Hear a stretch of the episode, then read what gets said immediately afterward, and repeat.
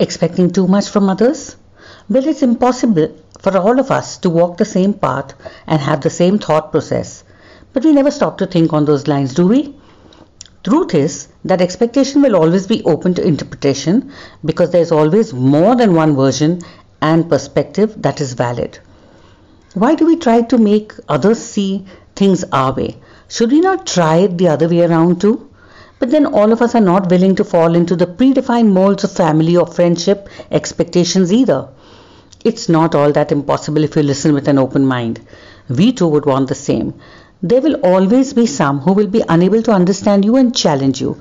Trust me, you most certainly can benefit from input of others. Thereon, you do what's best for you because no one knows you better than yourself.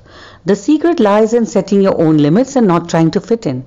Please don't expect others to agree every time to what you speak either. I know chances are that someone out there is putting up with me too. And you know what? That someone's expectation of me is their problem, not mine. And so be it. But dealing with it and controlling how it affects my life is always up to me. You know what? The world is just one huge jigsaw puzzle of contradictions. Some fit in, some don't. So who decides what's normal and what is not? Everyone is their own version of normal and no one is right or wrong. Needless to say that there will be differences of opinion and understanding issues always.